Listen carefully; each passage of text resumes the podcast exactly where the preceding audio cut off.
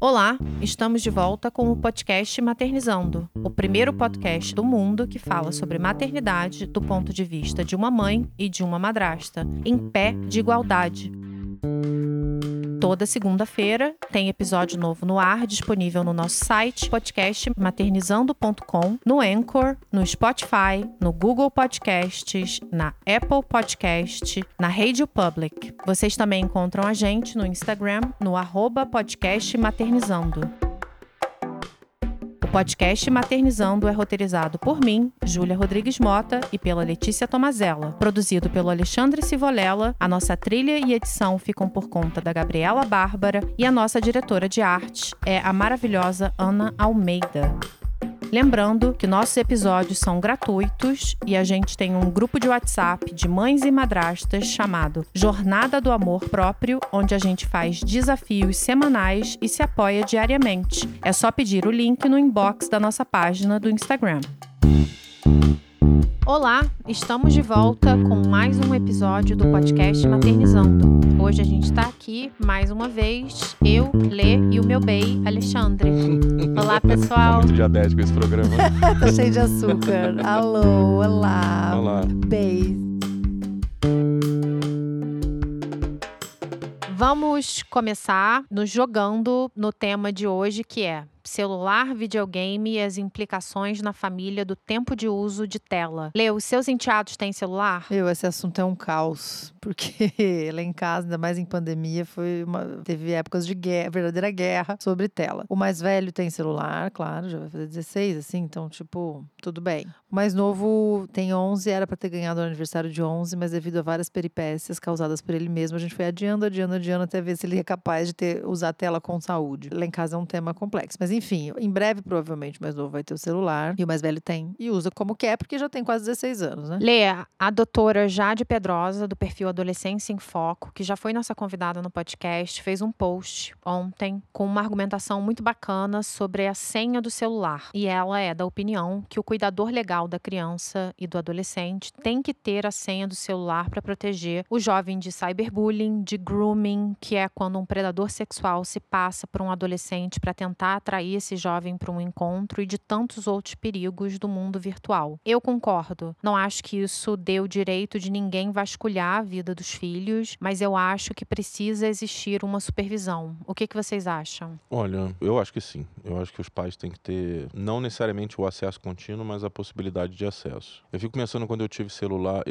eu sou da geração em que comecei a ter um pager e não um celular. Minha mãe queria saber onde eu estava, eu saía muito à noite, ela só queria saber se eu estava vivo. Dá um sinal de vida, por favor. E aí, quando eu recebi o celular, o celular era muito simples ainda. Era um celular que você conversava com alguém e mandava mensagens. Então era basicamente um. um, um... E era caro, né? É isso que eu ia falar. Era um, como é que vocês chamam isso? Era um dispositivo para mostrar que eu estava vivo para meus pais, sabe? O celular não é essa, o smartphone que tem hoje. Hoje é muito mais complexo. O smartphone hoje, inclusive, é muito caro porque é um computador, né? E aí, quando veio o smartphone, às vezes eu me sinto quase uma criança, porque eu também uso o celular para documento, para ler, para ouvir coisas, podcast, e-mail e um pouquinho de jogo também. Então, eu gosto daqueles ferramentas que você vê quanto tempo você está usando, né? Outro dia eu me peguei vendo, tava, tinha um joguinho que eu gosto de jogar, que eu tinha jogado tipo 5 horas num dia. Eu falei, cara, não, não, não pode. Mas eu, enfim, sou um adulto, eu tenho que ter autocontrole. O problema é quando é criança, né? É, com a criança alguém tem que controlar, porque a criança não vai ter esse filtro. Eu também já, adolescência, assim, Mega Drive, me enfiei em jogo horas. Às vezes era finais de semana inteiro que eu ficava jogando. Mas também era, era sazonal, depois eu desencanava em quatro Mas semanas. eles são muito ricos. E a minha casa não tinha dinheiro para comprar videogame, não. E celular eu só tive depois de adulta, depois que eu pude comprar o meu próprio aparelho de celular e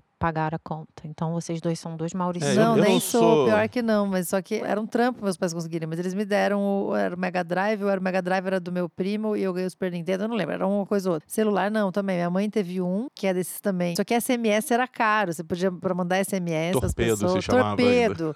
era caro, então tinha toda uma restrição. Hoje é outra realidade, né, sobre É, isso. eu tinha um Master System. Master System. Eu fico assustada que eu vejo crianças assim de 6 anos de idade com celular e os neurologistas cientistas todos dizem que muda a configuração do cérebro, né? A exposição exagerada à tela. Então, tem a gente tem uma geração aí que está se colocando sob risco de desenvolver déficit de atenção, de desenvolver conflitos com hiperatividade, ter problemas acadêmicos, porque se você vai dormir depois da meia-noite, a qualidade do seu sono é outra, então você não produz os hormônios positivos que você devia estar produzindo, nem diminui os hormônios negativos que a gente produz. Então, eu acho que crianças devem ser respeitadas, eu acho que a vontade deles, eu acho que a pandemia pede que a gente tenha um pouco de leniência com essas questões, mas eu acho que é nosso papel como adultos maneirar isso e dar bronca se isso ficar exagerado. A gente tem que ter conversas abertas com os nossos filhos, é explicar.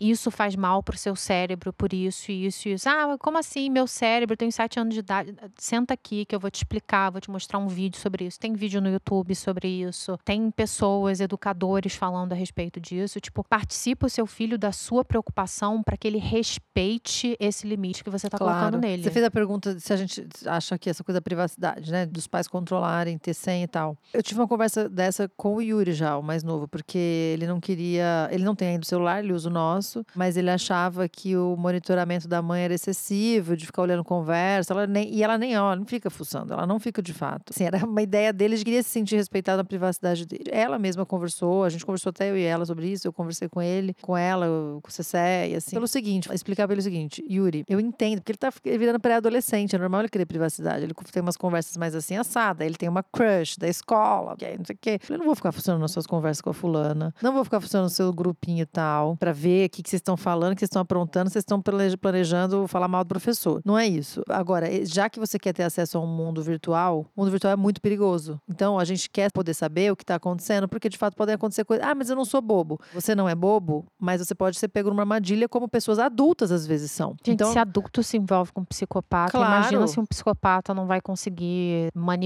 uma criança. Isso, e é isso que ele não entende. Ele acha que ele já é autossuficiente nisso. Porque é que tá, que a doutora Jade Pedrosa até falou no nosso podcast. O cérebro vai mudando na adolescência. E eles têm a sensação de que eles já são autônomos ou de que eles já estão quase lá, mas o corpo não acompanha. é, alguns conceitos ainda estão em super formação, o emocional ainda também está em construção. Então é uma sensação de libertação, tipo, tô virando grande, agora eu posso tudo, mas não pode tudo. É muita, ainda não tem essa autonomia, ainda mais 11. Uma coisa é 16, outra coisa é 11, 10, 11. Então, é, a gente teve essa conversa com ele. Então, eu, eu- agora eu entendo a coisa da privacidade. Então, eu dei uma ideia. Nem, a gente acabou ainda não pondo em prática, que eu me lembre, mas também esse assunto andou um pouco mais. Que é, ao mesmo tempo, eu sempre tive diário. Na minha infância, não tinha esse mundo virtual perigoso ainda, então, óbvio que eu estava mais protegida, todos nós. Mas eu tinha o meu diário que tinha um cadeado. No meu diário, só eu mexia. E meus pais que me deram, inclusive, minha mãe falava: olha, esse diário é seu, ninguém pode ler, sabe? A gente não vai ler, é o, você escreve o que você quiser, é só seu. Eu tinha uma coisa que era só minha. Na verdade, o que onde eu fui reler, eu escrevia, aconteceu tal coisa na escola, mas é uma forma de você ter sua intimidade só sua, sem os pais ficarem interferindo em tudo. O ruim do mundo virtual é isso, que se aquele aparelho é o diário dele, a gente vai ter que ficar interferindo o tempo todo. Então precisa ter algum símbolo de privacidade, seja qual for. Eu fiquei pensando, diário, às vezes, quem gosta mais ainda é a menina. Deve ter uns meninos que gostam, mas não criou-se, infelizmente, essa cultura dos meninos escreverem os sentimentos, que eu acho péssimo, acho que devia ter criado. Mas vamos lá. Nem que seja assim, um cofrinho, sei lá, alguma coisa que é só da pessoa. Eu acho que esse símbolo de privacidade é importante ter para que ele não exija privacidade em coisas que ainda não dá para ter, que é no mundo virtual. É o que eu acho. É, eu acho que não dá pra tratar o celular como diário. É, uma, é o que você falou faz muito sentido. Eu tive, eu não tive diário. Eu acho que eu escrevi umas duas ou três vezes porque alguém me pediu tipo uma psicóloga ou alguma coisa do tipo. Mas não dá pra tratar o celular como algo em que você reflete sobre No você meu mesmo, celular né? tem não só os meus segredos, mas os segredos de todo mundo. Tô zoando.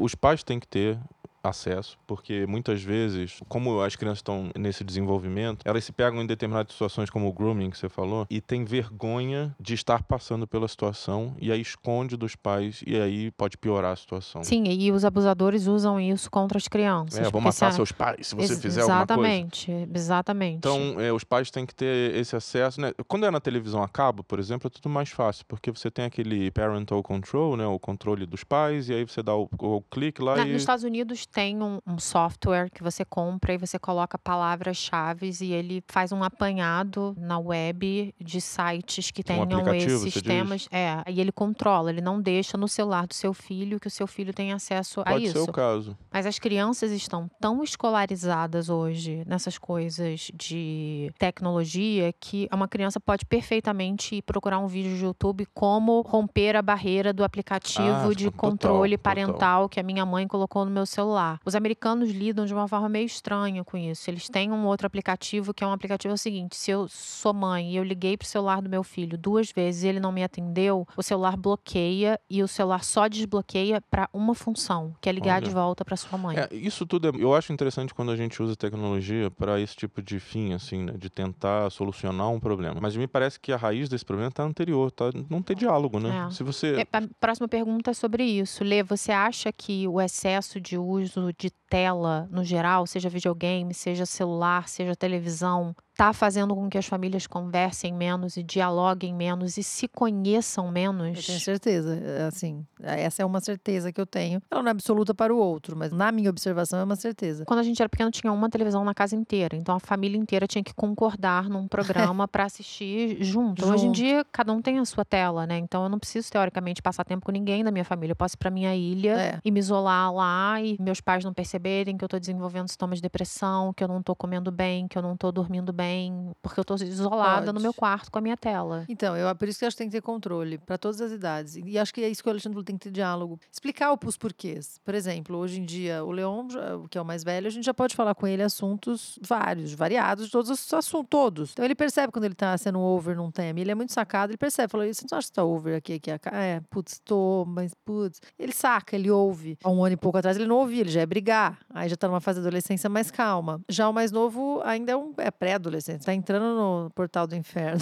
então ele tá numa fase muito rebelde. Só que eu acho que mesmo assim tem que ter diálogo. Hoje mesmo a gente falou disso. Eu falando com ele justamente sobre ele ter. Ele tava tão indo tão bem na leitura. Então a gente fazia um acordo com ele dele ler, aí ele podia jogar. Ele tava adorando e, e devorando livros. De repente, cara. A gente relaxou com um pouquinho com tela e já esqueceu o livro. E hoje eu tava conversando disso com ele. E eu, enquanto eu conversava, ele decidiu pegar meu celular pra olhar não sei o quê. Eu já falei, tira o celular da sua mão. Eu falei, se eu tô falando com você você pegou o celular, você nem percebe, é automático. Você pe- pega, vê uma tela perto e pega. Aí, bom, deu chilique, tá, chegou uma hora que ele acalmou. Eu falei, você percebe que a gente tá falando isso pro seu bem? Você leu aquela Aí você viu o dilema das redes, ele viu. Você percebeu aquela matéria tal e tal e tal, de o que isso faz no cérebro? Inclusive o meu cérebro, eu também tenho que me policiar. É, e meu cérebro já está formado fisiologicamente, eu tenho 34, você tem 11, está se formando, você ainda não cresceu o sufi- o tamanho que você vai ter, seus órgãos ainda estão crescendo, seus hormônios ainda estão chegando. Então ele ou- ouviu. Então, mas mesmo que daqui a pouco vai repetir a crise, a gente, como diz o CC, a gente tem que ir na repetição e é uma insistência do cara, né? Muitas vezes é uma insistência. Tem hora que você explode. Essa semana, por exemplo, tô muito cansada, qualquer coisa eu já dou uma explodida. E tem horas que ele vai ter que entender que é assim, que eu estou cansada, que o pai dele tá cansado, que a gente vai dar umas explodidas. E faz parte da vida dar umas explodidas. A gente não desrespeita, a gente não sai berrando nem louco, mas a gente dá umas, umas broncas mais, mais incisivas, manda pro quarto.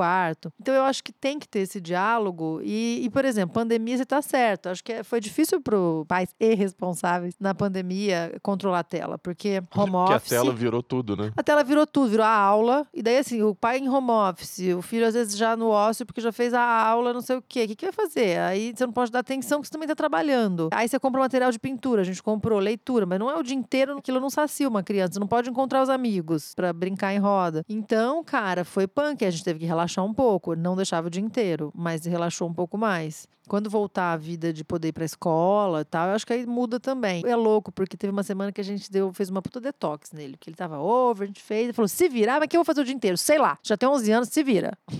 e foi interessante que ele fica mais gente boa quando ele fica com menos tela. Aí eu levei ele pra cortar o cabelo. E ele geralmente ia num salão, que é esses de criança, que fica jogando videogame enquanto corta, que acho que é pra criança não encher o saco, pensando bem. Tinha aqueles carrinhos onde eles se sentam. É, tinha, acho que o outro tinha, o, o seu último é menos infantil, mas tinha um videogame que ele podia jogar. E eu acho que é isso, é pra criança não encher o saco de ninguém. Porque às vezes é ruim pra criança, ai, não pentei. Aí, sei lá, você dá lá um, é quase um, um É sonífero. engraçado porque aí a gente passou a usar o celular como uma babá eletrônica. É uma né? babá. E aí o que acontece? Essa vez a gente foi cortar o cabelo. Era, ele queria rapar um cabelo que tava longo. Falei, "Pô, pra rapar não precisa pagar caro pra fazer um puta corte. A última vez ele foi fazer um corte de radical, tinha que ser um lugar legal. Aí procurei, procurei, procurei. Achei uma barbearia por um preço bom, perto de casa. Levei ele e falei, pô, topa, topo. Levei. Cara, não tinha videogame, barbearia simples. Mas tinha o cara que cortou o cabelo era um jovem corintiano, tão corintiano quanto ele. Eles desenrolaram um papo sobre futebol, sobre times de futebol do Brasil, do exterior, e conversa vai, conversa vem, que tipo de cabelo vai querer, quer rapar mesmo, rapocinho, blá blá blá. E, meu, ele ficou mó brother do cara. O cara, tipo,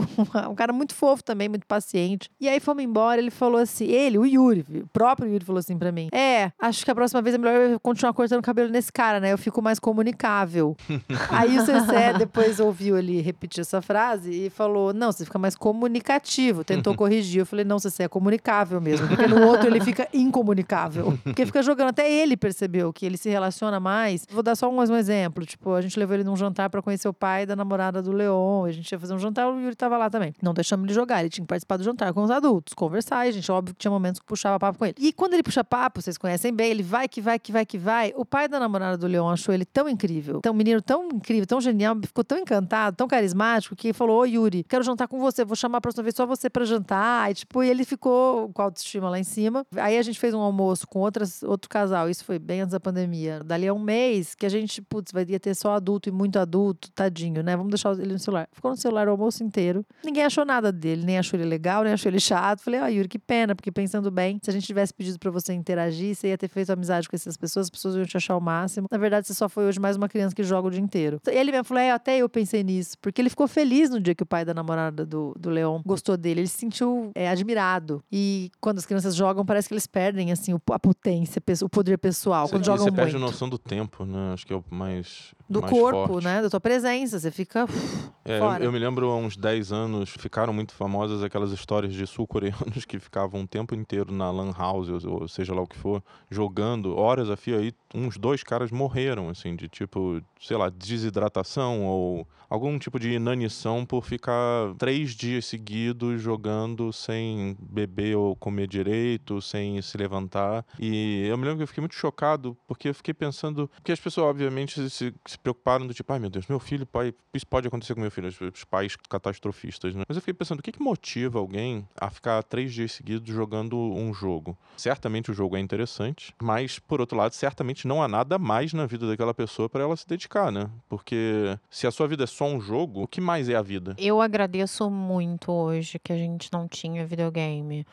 Porque eu sou competitiva num nível de, tipo, socar a parede quando eu perdi a competição de natação. Então eu fico me imaginando, tipo, cara, você tem que saber perder também, né? Acho que tem uma coisa da química do cérebro, mas eu acho que tem também que no videogame tem uma coisa muito parecida com um cigarro, assim, por aqueles cinco minutos que dura o cigarro, por aquelas horas que duram o videogame, você não precisa pensar em todas as coisas que te incomodam. Porque é uma coisa tão mecânica que o seu cérebro tem que estar totalmente voltado para aqueles controles. Vai para a direita, vai para a esquerda, exploda alguma coisa. Não, então você não, você não pensa em você, você não se autoexamina, você não se autorregula. Você simplesmente está ali com descarga de dopamina e de adrenalina no seu corpo o tempo todo, vivendo uma vida de pretending, né? Vivendo uma vida de fingir que não existem os problemas, que seus pais não estão brigando, que você não tem amigos na escola, ou que você brigou com algum amigo, ou que você tirou uma nota baixa, não sabe como Ou contar para seus tá deprimido, pais, né, ou que você não tá deprimido, assim, a coisa da babá eletrônica me incomoda muito, porque eu acho que a gente perdeu uns ritos familiares, como sentar para jogar jogo da vida. Era uma das Ou coisas que eu sentar mais pra conversar mesmo, né? Exato, para conversar, para jogar um jogo de tabuleiro, para perguntar como é que foi o dia, para fazer uma reunião de família, como a disciplina positiva diz que a gente deve fazer pelo menos uma vez por mês. Escutar, meu filho, o que que você espera de mim como mãe agora? Aí o filho vai e fala: "Olha, eu acho que isso tá bom, eu acho que isso tá não sei o quê". A mãe também pode virar para ele e falar, como você disse que já falou para os meninos várias vezes: "Olha, eu espero mais de você, porque a gente faz um investimento gigantesco em você, escola, roupa, moradia, para você morar num bairro legal, para você ter acesso a coisas legais, para ter acesso à cultura. Eu, eu quero ver você prosperar. E a tela não é o lugar onde a gente vai ver os nossos filhos prosperando, né? Então tem que ser visto com parcimônia o uso da tela. É, hoje em dia, eu tenho uma. Eu me lembro do CSE condenando muito o uso de videogame pelo Yuri Leon, e eu tenho uma visão heterodoxa em relação a isso, talvez porque eu venha de uma área de negócios do esporte e tal, e veja os, os esportes como acontecem, é porque tem uma carreira hoje, por exemplo, possível, mas é uma carreira para uma minoria muito pequena. É assim como, por exemplo, eu adorava jogar futebol, eu era um perna de pau total, assim, o meu, o meu, a minha qualidade era o meu esforço, no máximo. Então, assim, eu perto do Neymar ou do Messi ou do Cristiano Ronaldo, tudo bem, não preciso nem falar dos três, assim, mas sei lá, pega os 150 jogadores mais sinistros da Europa, é uma minoria perto dos 60, 70 milhões de pessoas que jogam futebol e aspiram ser o que eles são. Nos esportes eletrônicos é a mesma coisa. Tem a possibilidade? Tem. Hoje tem gente que é profissional de Magic, que é aquele joguinho com carta, tem profissional dos jogos de tipo NBA, FIFA e sei lá o que, tem os profissionais de League of Legends, Dota, tem milhares de jogos hoje, né, Fortnite e Free Fire e todas essas coisas. Então existe uma carreira possível. Não necessariamente você precisa ser o melhor, às vezes você pode ser um jogador que tem uma personalidade extravagante ou interessante, e as pessoas gostam de te ver jogando porque você faz comentários engraçados, sabe? Piadas e tudo mais. Se você for hoje no Twitch, que é o concorrente do YouTube, mais voltado para gamers, né, e para streamers, né, como eles chamam, aqueles pessoas streaming, né, que fica mostrando você jogando, você vai ver gente com personalidade, assim, não necessariamente para você, mas para os jovens, filhos, netos das pessoas, às vezes pode ser interessante de seguir, porque as pessoas lançam tendências. Isso e... é uma boa, isso é uma boa para os pais, para as madrastas, padrastas, etc. Vai pelo menos dar uma olhada nesses aplicativos Ah, e sim, nessas total. plataformas e dar uma olhada nos vídeos de YouTube O que seu mundo hoje é filho. muito complexo. A gente tá muito numa realidade muito complexa. A gente acha que YouTube é o. Não, tem 10 YouTubes no mundo. É claro que o YouTube é o YouTube, então é o maior de todos, mas esse Twitch, T-W-I-T-C-H, uma plataforma gigantesca que nasceu voltada para esses streamers e gamers, né? Pessoas que ficam mostrando em tempo real ela jogando. Até porque tem muita gente. Eu me lembro quando eu tava jogando videogame, eu não conseguia passar de uma fase e tal. O que as crianças hoje muito vão atrás é tipo, como é que eu passo dessa fase? Então ela vê a pessoa jogando e vai lá depois joga e passa da fase. E aí tem aquela sensação que a Júlia sabe das coisas do cérebro, de auto, de bem-estar, de ter completado uma tarefa. É uma questão de autodisciplina, né? Não adianta nada você passar seis horas todo dia diante da tela do computador jogando videogame ou fazendo outra coisa que seja, porque você não tá dividindo o seu tempo de forma saudável, né? Não, e tem tanta coisa que dá pra fazer em casa. Eu lembro que quando as minhas crianças eram pequenas, eu- a gente pegava livro tipo João Maria, Chapeuzinho Vermelho, etc. E eu lia pra eles e aí depois eles faziam uma peça. A Isabela levava as amigas pra casa e elas pegavam. Obviamente, às vezes tinha a ver com a história original, às vezes elas faziam uma interpretação. Teve uma vez que elas prendiam um lobo num lugar e obrigavam o lobo a escutar uma música que elas não gostavam pra punir o lobo. E elas criavam o mundo delas. Numa o lobo era legal e a Chapeuzinho não era legal. A Chapeuzinho era contra animais silvestres, então elas queriam punir a Chapeuzinho Vermelho pelas coisas. E o Henrique gostava de policial, de investigação, então eu deixava pistas pela casa para ele completar os mistérios, né? Tem tanta coisa bacana que a gente pode fazer com os nossos filhos para eles o atraente não seja esse refúgio da vida virtual, para que o refúgio para eles seja estar em família e crescer como criança e descobrir. Vão ter algumas crianças que vão ser futuros youtubers, que vão ser futuros gamers, mas vão ter crianças também que vão ser advogados, que vão ser médicos, que vão ser enfermeiras, que vão ser entregadores, que vão ser funcionários de coisas, que vão ser cuidadores, que vão ser músicos, que vão ser escritores. E é agora que eles descobrem todas essas coisas, né? Então a gente tem que ver o que está alimentando a mente dos nossos filhos e enteados. Sim. Só para complementar, na verdade, o que você falou, tira também um pouco da, disso que vocês estavam falando, da, da realidade, não só para não ver o que está acontecendo em casa ou consigo próprio, não sei o quê, mas tira. Parece que às vezes essas crianças saem um pouco do corpo, assim, até voltar, é um lance. Então, e infantiliza. Então, por exemplo, essas crianças são capazes de, ao- ao- sei lá, joga Fortnite. Em casa esse é o tema, né? Daí acessa tal fase do Fortnite. Mas não é capaz de tirar o prato da mesa, ou de lavar um prato, um garfo, uma faca. E aí eu falei isso um dia já pro Yuri. Eu falei: se você é capaz de mexer em tantos eletrônicos, você é capaz de ligar a máquina de lavar, que é só você clicar lá, é uns botões, eu não tô pedindo pra você esfregar no tanque. Você é capaz de lavar o seu prato, seu talher, o que você sujar. Se você derrubou o farelo, que você viu que derrubou o farelo de pão, porque não comeu em cima do prato e derrubou no chão, você sabe varrer. Mas o que, que ele diz quando você fala isso? Ele concorda. Às vezes ele dá um chilique, mas eu não fui eu que derrubei, não sei o que. Eu falo, eu vi que foi. Mas assim, sobre lavar o próprio prato, sobre não sei o que lá, ele fala, não, mas eu faço. Aí faz se você ficar na orelha. Mas de fato, aí ele começa a fazer. Então ele concorda. Só que na hora da ação é muito cansativo, que a gente tem que ficar insistindo, obviamente, isso faz parte da, da educação. E você tem que ficar o tempo todo lembrando que ele não cumpriu a função básica de higiene do que ele mesmo sujou, do lixo que ele produziu. Daí a questão é, pode deixar jogar o Fortnite. E óbvio que dá mais prazer jogar Fortnite, até eu que lavo a louça. Até eu, me ensina a jogar que eu prefiro. Mas eu acho que tem que, é, acho que tudo bem ele jogar, mas acho que tem que ter consciência da função sobre autonomia da própria vida, a depender da idade. Mas vezes uma criança pequena já sabe guardar o brinquedo, então vai guardar o brinquedo que você pegou da caixa. Ah, mas desarrumou a cama. A cama, a cama é o básico. Acho que cama para mim é básico. Já começou a crescer um pouquinho, tem que aprender onde você dormiu. Você não sabe arrumar onde você dormiu, que tipo de pessoa você vai ser. Então, assim, a gente vê aí um monte de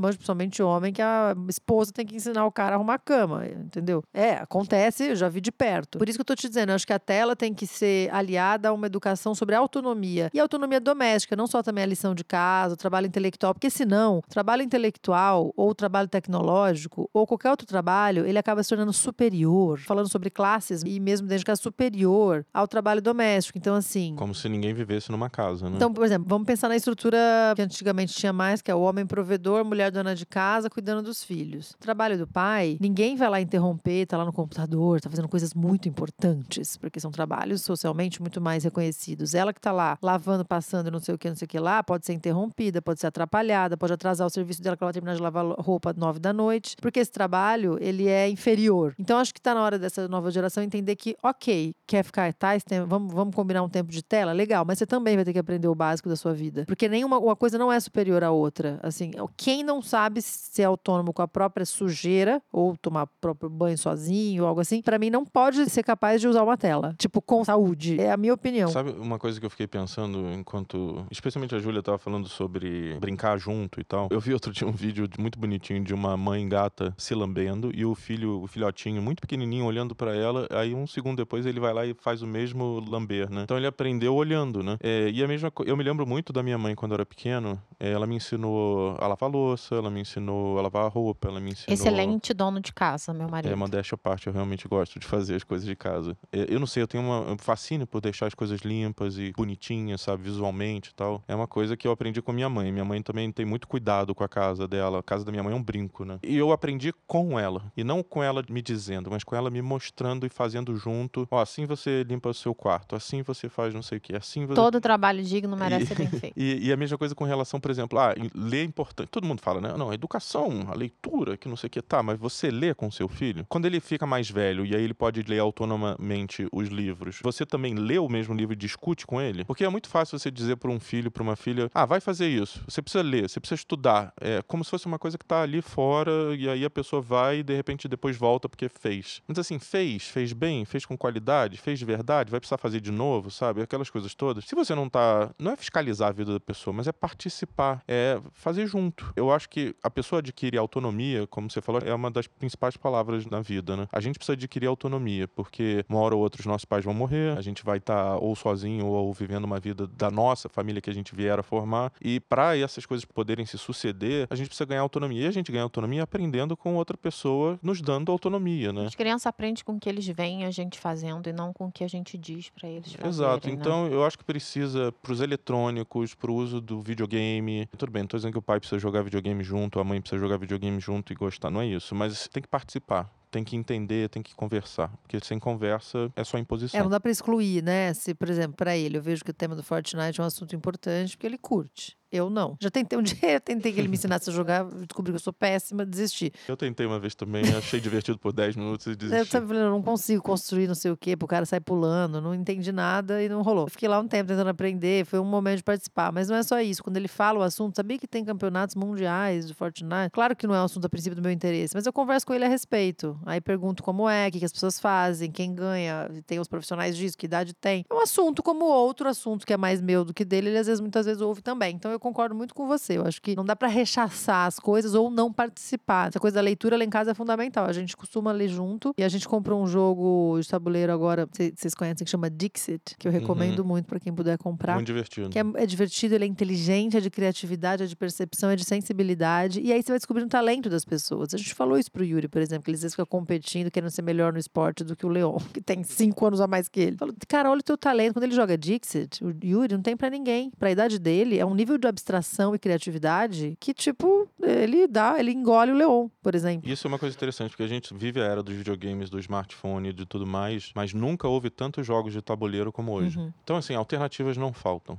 E os jogos de tabuleiros têm uma coisa legal, porque é a participação de todo mundo no mesmo jogo. Videogame já não é tão fácil você poder participar junto, né? Concordo. Agora, eu tenho duas perguntas enviadas pra gente por uma mãe e uma madrasta. Momento consultório sentimental da gravação. Lembrando que se você quiser ter a sua pergunta respondida por aqui, é só enviar um inbox no Instagram do podcast no arroba podcast maternizando. A mãe que nos procura hoje conta o seguinte: Meu ex-marido e eu discordamos em tudo na hora de educar nosso filho. Na casa do pai, meu filho joga madrugada dentro e depois me rejeita porque eu coloco regras. Agora ele está indo muito mal na escola. Como eu faço para me aproximar da madrasta para ver se ela me ajuda com isso? Cara, acho que a madrasta é uma chave, sim, para esse momento. Muitas vezes ela também, às vezes, uma visão, sei lá, feminina, ou porque será, às vezes pode ter uma visão mais interessante sobre criação e sobre limite. Agora, eu acho que ela tem que compartilhar essa angústia. Sabe, eu acho que quando você aborda ex ou algo assim, tem que ir com cuidado para não parecer que você quer competir ou que você quer achar que a educação da pessoa é inferior, porque às vezes nem é mesmo. Às vezes é só um aspecto que é defeituoso, mas tem outras qualidades, sei lá. Eu acho que pode dizer, olha, eu super é, não tenho nada a ver com a maneira como vocês querem fazer a rotina da casa, eu respeito a casa de vocês, tá? mas eu tô preocupada, pois ele não tá indo bem na escola. Eu fico preocupada com o tempo de tela. Olha essas matérias, link, link, link. Tem um monte de matéria boa para falar disso. Pra pessoa também falar, olha, eu tenho estudado sobre isso, perguntado para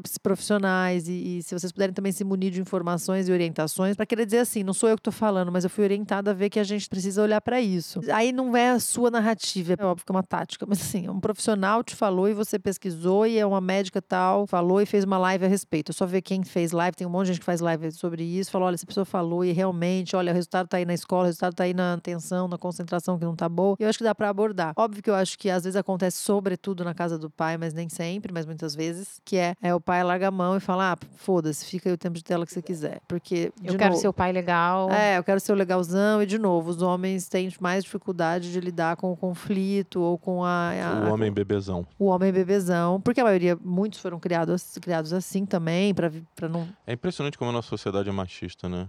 Porque na hora de resolver um problema sério, a criança não tá indo bem na escola. Quem tem que resolver são a mãe e a madrasta. E a madrasta. O pai, dane-se, né? É, tá lá. aí sendo garotão jogando videogame. Jogando junto. Pelo de então, Deus. é, isso acontece muito. Essa é uma merda. Por isso que eu falei que eu acho que a chave pra resolver o problema do filho pode ser a madrasta, mas não resolve a longo Eu, prazo. fa- eu faço um pedido às mulheres, pelo amor de Deus, não criem homens machistas, criem seus filhos de forma melhor. Ó, você acabou de ser machista e não percebeu. Posso, falar, posso ser advogado do diabo? Olha, eu acabei de ser. Você- Homens, criem seus filhos de forma não Ah, machista. Peguei! Total. eu já peguei, eu já, eu já me peguei pensando assim um dia. É, Mas não é é, mas eu peguei assim, putz, mas também porque muitas vezes, de fato, existem muitas mães possessivas que criam uns meninão memados. Isso não é mentira. Mas já me peguei pensando isso. Mães, por favor, criem. Mãe- Mães do Não, caralho. mãe não, mães pais, e né? pais. Mães e pais, e padrastos e Padrastos, madrastas. madrastas, tios, padrinhos, avós, Total. criem. entendeu? Mas a gente. É a responsabilidade de todo a- mundo isso nesse va- rolê. Isso vaza, não tem muito Total. jeito. Não, é você tem normal. toda a razão. É, é muito estranho isso, porque eu fico pensando nesse pai aí, ele não tá afim de resolver o problema do filho que tá com problema na escola? Eu não acho que é necessariamente malicioso. Eu acho que às vezes é. porque É o homem quer competir com a mãe e ele Eu sou tá divertido. disposto a deixar o filho se prejudicar nisso, mas eu acho que tem muito. A Letícia que me alertou sobre isso numa outra gravação. Existe muito uma culpa nos homens e isso dificulta. Assim, ela citou um caso de um cara que comprava tudo que a filha pedia e que a madrasta teve que virar para ele e falar: olha, tipo, isso é um mundo de fantasia. Uma hora a gente não vai ter dinheiro para continuar mantendo essa brincadeira de dar presente sempre. É, O que eu quero dizer para esses pais e para as madrastas que estão casadas com esses pais é assim: limite é amor também. E quando você não dá limite para a criança, isso é de alguma forma, isso é descuidado, sabe? Isso é perigoso porque é tão importante. Eu me sentia tão empoderada quando eu era menor, quando meu pai me explicava por que que ele estava me dizendo não. Meu pai sempre foi muito bom nisso. Tipo, eu tô te dizendo não, mas eu vou te explicar por que que eu tô te dizendo não.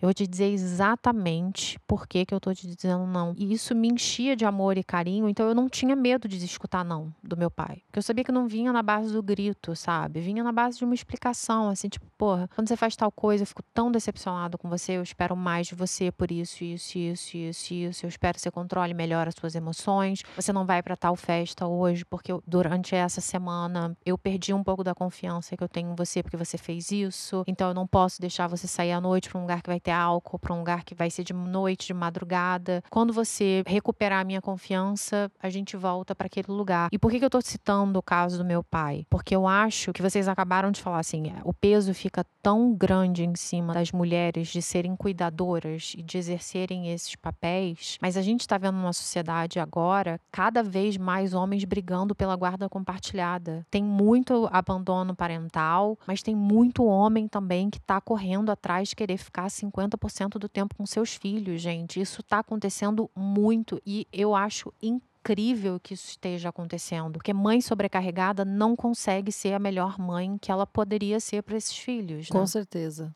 absolutamente. Mas é assim, essa coisa que a gente falou da culpa dos pais, né? Essa madrasta que eu citei no outro episódio que você lembrou agora que ela falou, ela falou uma coisa interessante. Você quer ser pai de fim de semana? Você quer ser pai? Porque às vezes a pessoa pode ter dinheiro pro resto da vida, vai que ela é milionária, sei lá. Mas assim, a questão não é essa. A questão é que tipo de pai você quer ser? Você quer ser pai de fim de semana porque você tá com culpa, porque você vê ela pouco, porque a guarda é da mãe? Você quer ser um pai de verdade que ela vai respeitar porque dá referência, porque dá limite, porque educa? Porque é óbvio que a criança, quando a gente dá limite para ela, ela também se sente amada em algum outro lugar mais inconsciente. Ela não, não percebe na hora, ó, oh, isto é amor. Mas ela percebe aonde você põe energia. Se você tá relapso e deixa jogar porque você é relapso, ou porque você quer compensar alguma coisa, essa energia está em algum lugar. Se você dá limite porque você ama e se preocupa e não tem preguiça de educar, essa energia também tá lá. A criança sente em algum lugar. E no futuro, aí é que tá. A gente esquece que criança um dia vai deixar de ser criança. Igual hoje, por exemplo, o Alexandre tem uma narrativa que fala, pô, eu lembro que foi assim, assim, assado, quando meus pais se separaram, daí tem meu padrasto, que é praticamente meu pai. Hoje ele elabora essa experiência dessa forma. Um dia ele foi criança e não elaborou assim, você não elaborava, você só ia vivendo. Mas um dia a pessoa vai olhar para trás e agradecer e falar, porra, olha, meu pai foi chato comigo em tal momento, disse muitos nãos, mesmo a gente se vendo menos, mas eu agradeço muito porque as pessoas um dia vão virar, a gente esquece, um dia vão ser gratas aos nãos que a gente disse. E até os nossos erros, muitas vezes vão perceber nossos erros como tentativas de acertar. Mas a gente tem tanto medo, que é tanto agradar aquela criança, que pode gerar crianças compulsivas depois, que vão descontar na comida ou, ou num relacionamento, suas carências, porque aquela presença foi flácida. Tem um paradoxo, né, na educação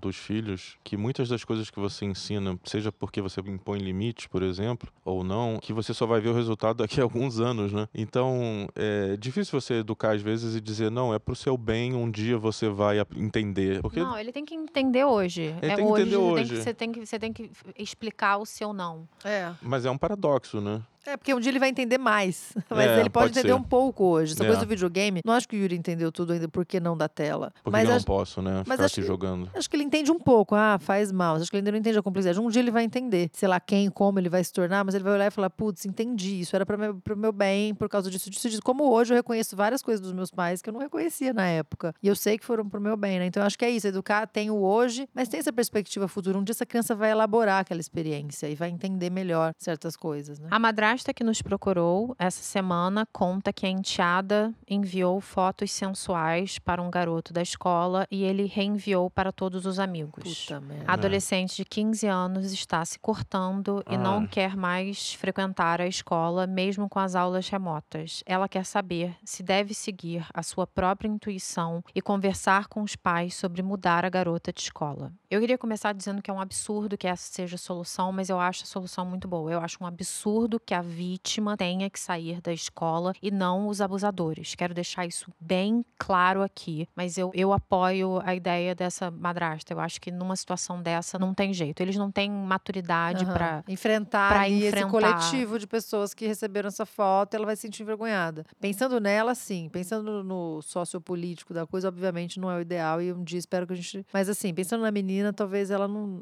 Eu, adulta, poderia enfrentar e até tirar de letra. Falar: o que, que é? Gostou? Você me achou gostosa? Eu tô gostosa, né? Fala aí. Eu, adulta, posso, posso ou não. Pode ser que eu fique mal também, mas a princípio eu poderia ter força para brincar com a situação. Uma adolescente, não. Não tem. Adolescente tem vergonha, óbvio. Óbvio, é uma exposição horrível, um desrespeito, uma quebra de confiança com ela. É profundamente injusto, né? Muito injusto, porque também é isso, né? É com menina que se faz isso ainda, né? Assim, no- os caras tchuns. Então é uma bosta imensa, uma bosta atrás de bosta. Eu converso com a Júlia muito a respeito de situações como que acontecem em escola escolas. Esse caso, por exemplo. E eu fico brincando que a gente precisa educar os filhos a serem vítimas melhores. Porque Todo mundo vai ser vitimado de alguma forma, Sempre. né? E a, e a nossa sociedade tem uma tendência a vitimizar a vítima continuamente. Então a gente vê casos de estupro em que a vítima. Ah, mas você- estava vestindo uma roupa? Ah, mas você tava. Tinha que andar mesmo nesse lugar nessa hora? Ah, mas você tem certeza que você não deu um gesto ou falou alguma coisa que. Sabe, sempre tem algum questionamento da idoneidade da vítima. Que é uma coisa assim horrível, profundamente injusta. Eu, por exemplo, não vivi uma adolescência que tinha essa coisa de você poder dividir Não tinha isso quando eu era. Fico imaginando se tivesse, porque eu me lembro de papos assim de transformar meninas em vagabundas, entre aspas, muitas aspas, por favor, porque elas, ah, sei lá, beijou dois numa festa. Se os homens fazem, são Ah, os era gostosões, ótimo, né? é. Se o homem faz é uma delícia, É. olha só. Então, eu fico, eu acho que a gente, como é que se faz para evitar mandar foto no Eu acho outro. que, é, principalmente com as meninas, infelizmente, é, mas eu acho que tem que ter essa conversa com os meninos também. Eu acho que o nosso corpo é precioso. Eu acho que se a gente deve conversar assim com os nossos filhos abertamente, olha, filha, pode acontecer isso, pode acontecer. Ah, não, mas ele é incrível, ele nunca vai fazer isso comigo. Meu amor, eu tô te falando que para sua proteção da sua imagem, um dia você vai querer ter uma carreira. Se essa foto for parar na internet, não tem volta, não tem como apagar a foto de todos os celulares de todos os meninos da escola, não tem como garantir que eles não vão mandar para outra escola também. Então assim, é para sempre uma vez que isso acontece. Eu acho que se a gente mune as nossas filhas e os nossos filhos, porque isso também é um papo você ter com seu filho. Seu filho tem um grupinho lá de WhatsApp dele, não é legal ele ficar compartilhando foto, não é legal ele compartilhar, ah não, mas essa foto aqui de mulher pelada é de uma mulher que eu nunca vi na minha vida. Não importa. Você tem que conversar com seu filho sobre a responsabilidade dele de ser um homem bacana no mundo. É sim sua responsabilidade como pai, como mãe, como madrasta, como padrasto, garantir que esse garoto seja um garoto legal para mulheres e para homens. Isso não pode ser normalizado. Ah, não, mas eles são jovens, estão compartilhando vídeo, não sei o que. Não, não, não é. A regra é: você quer ter um celular, você não pode participar desse tipo de situação. Agora, eu, sem querer ser punitivista, aquela coisa, mas esse garoto precisa ser punido, né? Acho que sim. Acho, acho difícil. Porque o que ele fez é crime, né? É crime, é crime, Crime. é crime. É, mas aí a madrasta, o pai e a mãe de uma menina que já tá se cortando vão vitimizar ela novamente, porque ela vai ter que dar depoimento pro É. advogado. Aí depois ela Pra vai ter que ir numa que delegacia de crimes virtuais Vão com esse ela advogado que vão fazer perguntas extremamente incômodas para ela. Por quê? Porque aí depois esse caso tem que ir para um promotor. O caso tem que estar forte o bastante para um promotor querer levar esse caso para a justiça. Depende do Ministério Público, depende de uma série de coisas. Só eu acabei de dizer aqui quatro depoimentos diferentes dessa história que ela vai ter que Ou contar. seja, ela vai continuar sendo vítima. Ela vai continuar sendo vítima. Então é muito É. difícil para um pai escolher fazer o filho a passar por isso. É isso que eu ia falar. Eu acho que a escola tem, nem que seja para fazer rodas e mais rodas de debate com todos os pais responsáveis, to- com os adolescentes em outras rodas, alguns sem adolescente, outros com adolescente, outros só com adolescente, outros com todo mundo. Tem que debater esse assunto. Não é a primeira vez, infelizmente não vai ser a última que isso acontece. Isso acontece tanto que as escolas não podem se eximir do debate. Às vezes a Não pode escola fingir que não existe. às vezes a escola é isso, tipo, ah, não sei o quê. E também para não queimar a imagem, dependendo da escola, abafa. Outras não, outras promovem o debate, mas acho que todas têm que promover esse debate. Então, o que eu sugeriria para essa madrasta? Para falar com os pais, sim, falar: olha, eu acho que ela tá sofrendo, tá se cortando. Quem sabe se a gente mudar ela de escola. Mas antes de mudar, a gente tem que conversar na escola, falar o que tá acontecendo, falar, falar o que aconteceu, conversar com esse garoto, conversar com esses adolescentes, falar sobre isso, ter um bate-papo sério com eles sobre machismo, sobre o quanto isso destrói vidas. É, essa menina agora vai precisar de terapia, Vai precisar de terapia, é importante que ela, Que que tem ela um tenha. custo, né, por exemplo. Que é injusto que a família tenha que arcar com esse tipo de custo. É injusto. Mas talvez tenha que arcar. Mas se precisar e, e puder, é melhor. Agora, por exemplo, vou dar um exemplo, óbvio, não tá longe disso, eu não passei por isso. Mas tava até conversando, eu fiz uns stories respondendo perguntas de, de fãs no meu Instagram e eu decidi falar um pouco do assunto virgindade, que eu acho que é muito ainda um tabu, principalmente pra menina. Tem que ser assim, aí tem que ser romântico, ainda tem um pouco isso. Aí eu falei, gente, se a primeira vez de vocês foi uma bosta, é só a primeira vez, meu amor. Vão ter outras Não, a dezenas, minha graças a vez foi uma Deus. bosta. A minha também.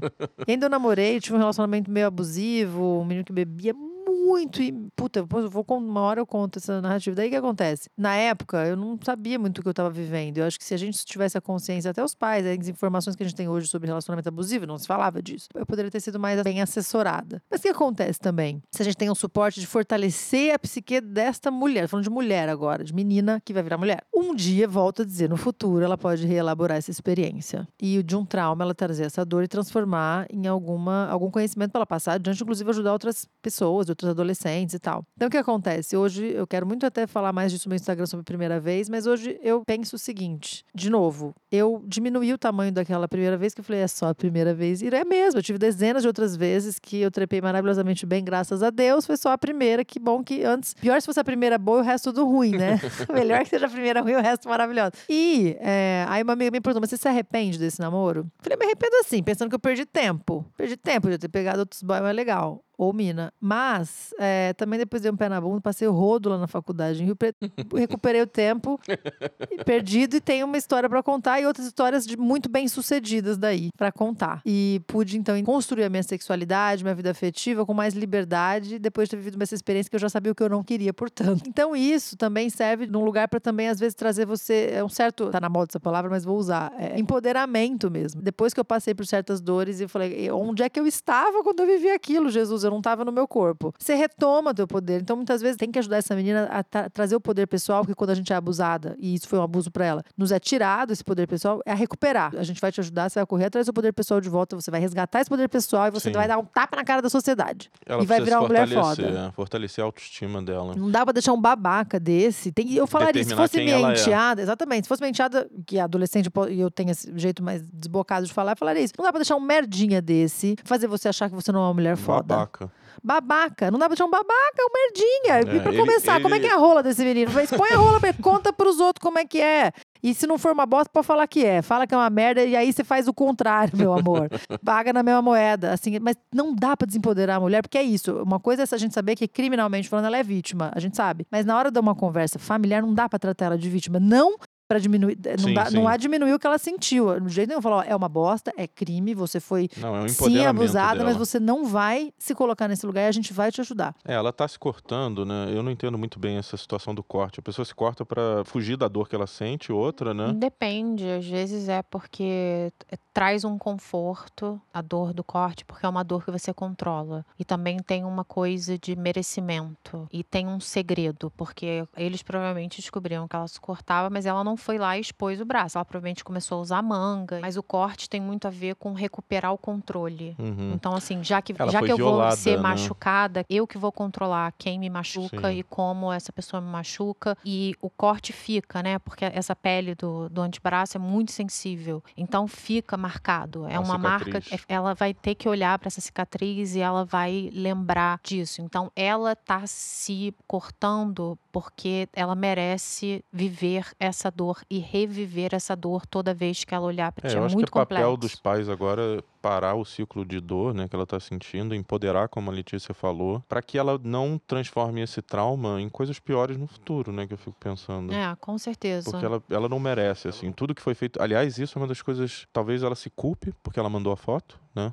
Mas por mais que ela tenha mandado uma foto, por mais que seja uma coisa que se fosse uma filha minha, eu teria dito, não manda a foto. Guarda para você. Mostra é... ao vivo pro, cara que é... se tiver afim, não quer mostrar, Exato. mostra ao vivo. Exato. Mas ela não tem responsabilidade sobre o que foi feito com ela. Não, a violência ela, ela que foi feita contra ela é culpa da, do cara. É, da, do cara, só. com certeza. E, e aliás, é se nada acontece com ele e se só ela sofre a carga de ter sofrido, sido vítima desse caso, a culpa é da escola também. Sim. E a culpa é dos pais desse cara que não devem ter feito nada. E a culpa é de todo mundo que contribuiu para que esse cara saísse impune dessa situação, mas não dela. Então Isso. não pode permanecer o ciclo de violência recaindo sobre ela. Exatamente. E chegamos ao final de mais um episódio do Maternizando, um podcast sobre maternidade do ponto de vista de uma mãe e uma madrasta. Em pé de igualdade. Lembrando que você encontra a gente no Instagram, no arroba podcast maternizando. Não esqueçam de maratonar os episódios do podcast Maternizando no seu agregador de podcasts preferido.